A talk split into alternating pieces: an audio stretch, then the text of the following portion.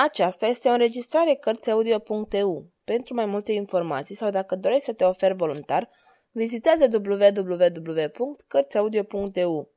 Toate înregistrările Cărțiaudio.eu sunt din domeniul public. Agata Christie Crima din Muse Capitolul 10 Poirot se trase înapoi câțiva pași cu capul aplecat ușor într-o parte, în timp ce cerceta aranjamentul din cameră.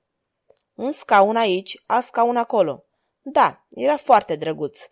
Și acum sună soneria. Acesta trebuie să fie Jep. Omul de la Scotland Yard intră ca o vijelie. Ai avut dreptate, bătrâne, drept de la botul calului. O tânără a fost văzută ieri aruncând ceva în lacul de la Wentworth. Din răspunsuri, descrierea corespunde genei Plenderleith. Am reușit să o pescuim fără mare dificultate. O mulțime de trestie pe acolo. Și era? Era exact geanta. Dar de ce în numele Domnului? Bine, mă depășește. Nimic înăuntru, nici măcar revistele. De ce o tânără, să presupunem sănătoasă, ar dori să arunce o geantă atât de scumpă într-un lac? Știi, m-am întrebat toată noaptea pentru că noi am putut găsi șpilul. Mon pauvre Jap! Dar nu trebuie să te necăjești. Iată răspunsul ce vine. Tocmai aș sunat soneria. George, valetul ireproșabil al lui Poirot, a deschis ușa și a anunțat domnișoara Plenderleith. Fata intră în cameră cu aerul ei obișnuit de completă siguranță de sine. Îi salută pe cei doi bărbați. V-am cerut să veniți aici, a explicat Poirot. Stați aici, vă rog, și tu aici, Jep, pentru că am anumite vești să vă dau. Fata se așeză. S-a uitat la unul și la altul. Și-a scos pălăria și a așezat-o lângă ea, nerăbdătoare. Bine, zise ea. Maiorul Eustace a fost arestat. Îmi închipui că ați văzut asta în ziarul de dimineață. Da. Deocamdată el este învinuit de o neregulă minoră, continuă Poirot. Între timp, noi strângem dovezi în legătură cu crima. A fost crimă atunci? Fata a întrebat asta cu nerăbdare. Poirot dădu din cap. Da, zise el, a fost crimă. Distrugerea cu premeditare a unei ființe umane de către o altă ființă umană. Ea se cutremură puțin. Nu, murmură ea. Sună oribil când o spuneți astfel. Da, dar este oribilă. Făcu o pauză, apoi zise. Acum, domnișoară Plenderleith, am să vă spun cum am ajuns la adevărul acestei afaceri. Ea se uită de la Poirot la Jep. Acesta din urmă îi zâmbea. El are metodele sale, domnișoare Plenderleith. Îl tachinez, știți? Cred că vom asculta ce are să spună. Poirot începu.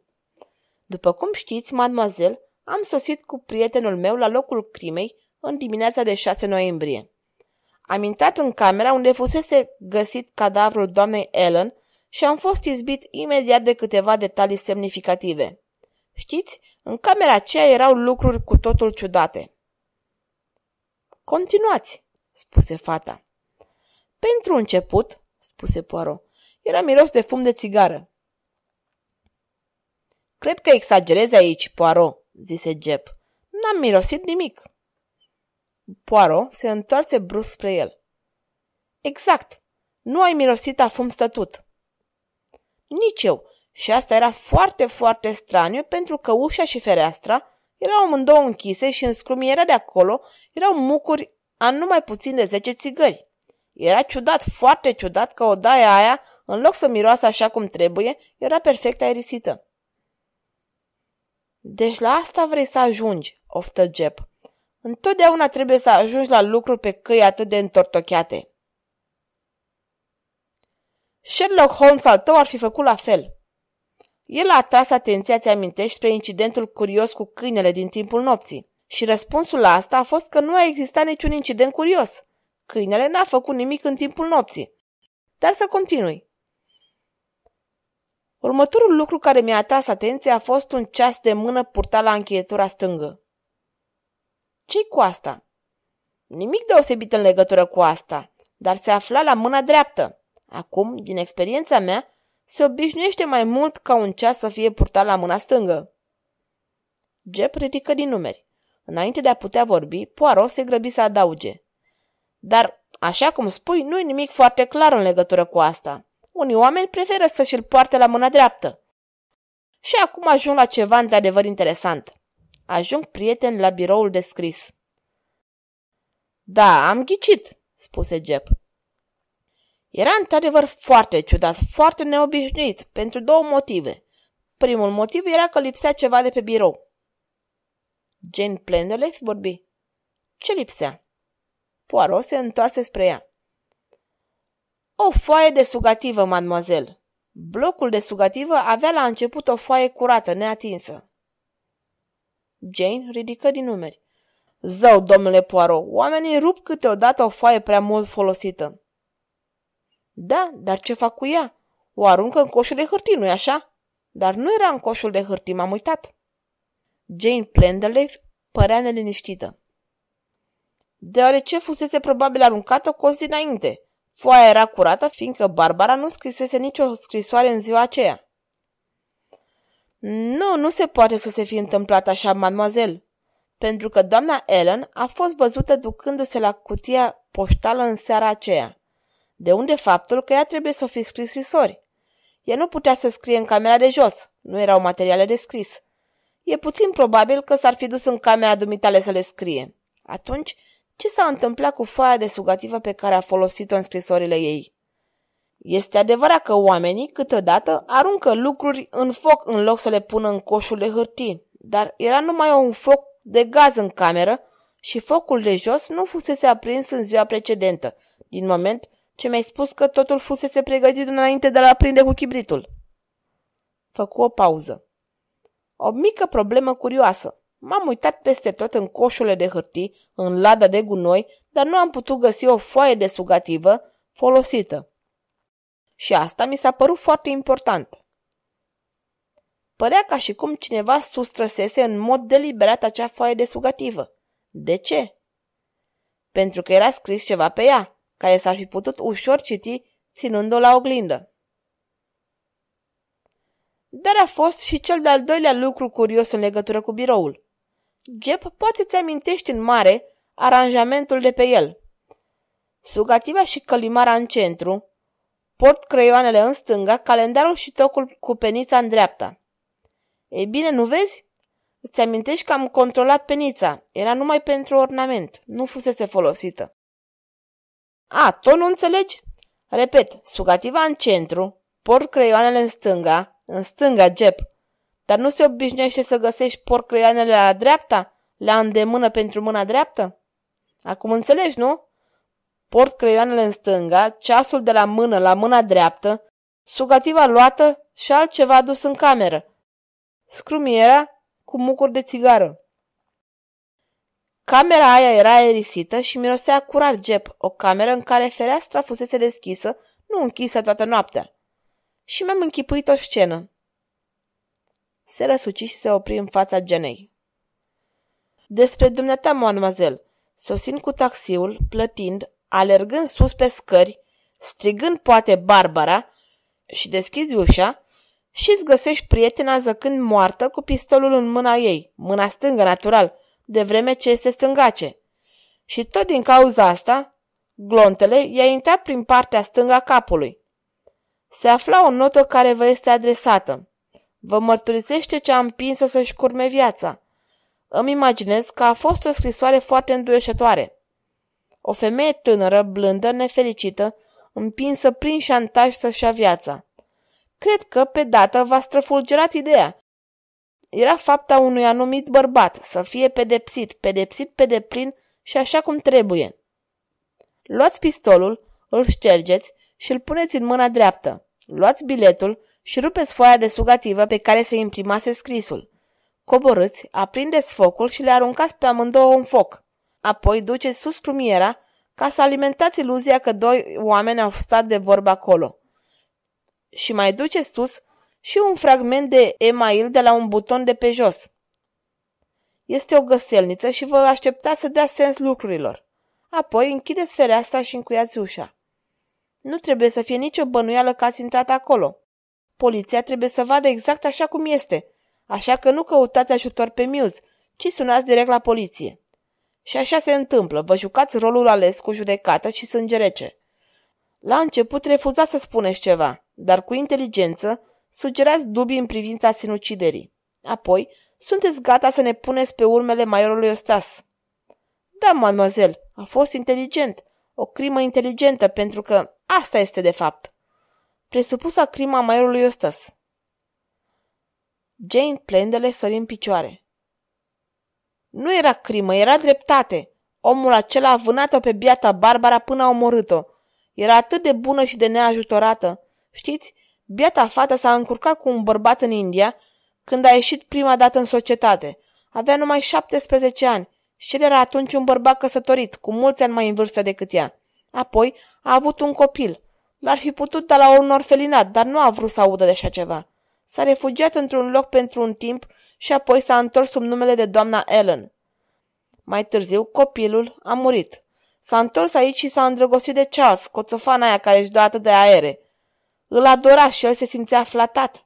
Dar dacă el ar fi fost un alt fel de om, aș fi sfătuit-o să-i spună totul. Dar așa cum era situația, i-am spus să-și țină gura. De fapt, nimeni nu mai știa nimic de treaba aia, în afară de mine. Și apoi a apărut acela al naibii de Eustace. Știți restul. El a început să o tapeze sistematic de bani, dar abia în acea ultimă seară i-a și dat seama că le expunea și pe Charles riscului unui scandal. Odată căsătorită cu Charles, Eustace ar fi găsit-o exact în postura în care și-o dorea, căsătorită cu un om bogat, cu orare de orice scandal. După ce Eustace a plecat cu banii pe care ea îi dăduse, a rămas și s-a gândit la asta. Apoi a urcat și mi-a scris o scrisoare. Spunea că îl iubește pe ceas și nu putea trăi fără el, dar că de dragul său nu trebuie să se căsătorească cu el. Scria că găsise cea mai bună soluție de ieșire. Jane își dădu capul pe spate. Și vă mai mirați că am făcut ce am făcut. Și stați și numiți asta crimă? Pentru că este crimă. Vocea lui Poirot era sobră. Crima poate câteodată fi justificată, dar crima e crimă. Sunteți credincioasă și inteligentă. Priviți adevărul în față, mademoiselle. Prietena dumneavoastră a murit în ultimă instanță pentru că nu a vrut curajul de a trăi. Ne poate părea rău pentru ea, ne poate fi milă de ea, dar faptul rămâne. Actul a fost al ei, nu al altuia. Se opri. Și dumneavoastră?